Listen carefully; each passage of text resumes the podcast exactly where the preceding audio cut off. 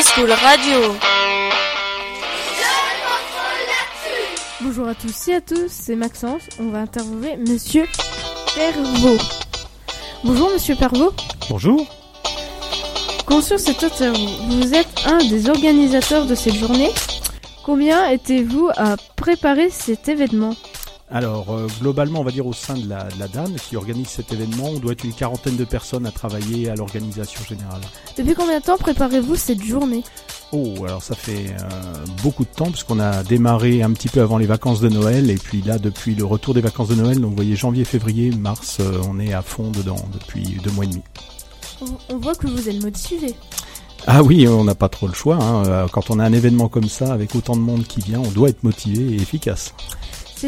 Cette journée académique du numérique éduca- éducatif dure trois jours. Mais, mais elles ont déjà commencé dans le lycée 4.0.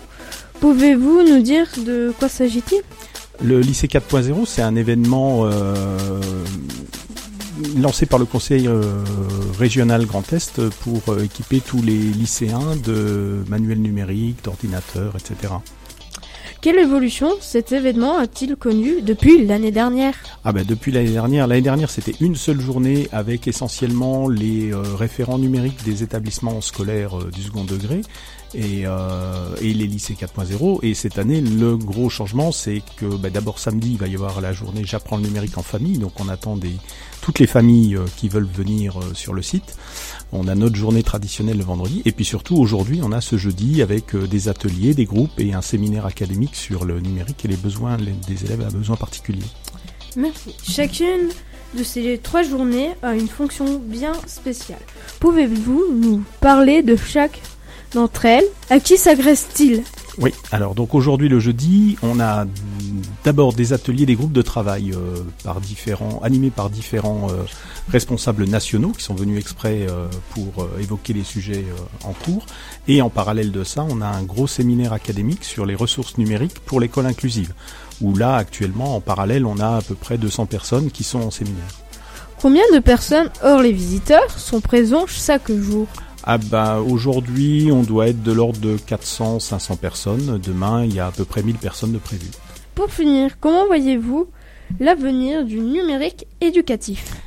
Oh bah il est en pleine expansion, donc je pense que on est en train de vivre un grand changement globalement. hein, vous allez voir que dans les années à venir, quand vous vous aurez la chance d'être euh, lycéen, il y en aura encore plus, euh, plein de ressources, plein de façons de travailler différentes. Merci, ça m'aidera en plus parce que je suis un peu dyslexique. Ah ben ça tombe bien, c'est le thème de notre journée aujourd'hui sur l'école inclusive avec les élèves qui ont des petits soucis et qui ont besoin d'outils numériques pour les aider. School Radio? Bien plus qu'une radio scolaire. Pour conclure, Monsieur Perval, Pervot, pardon, nous a dit qu'il était pour la pour euh, la numérisation euh, des lycées. Il Nous a expliqué qu'il s'est beaucoup investi pour ça, qu'il a mis beaucoup de temps. Merci à lui.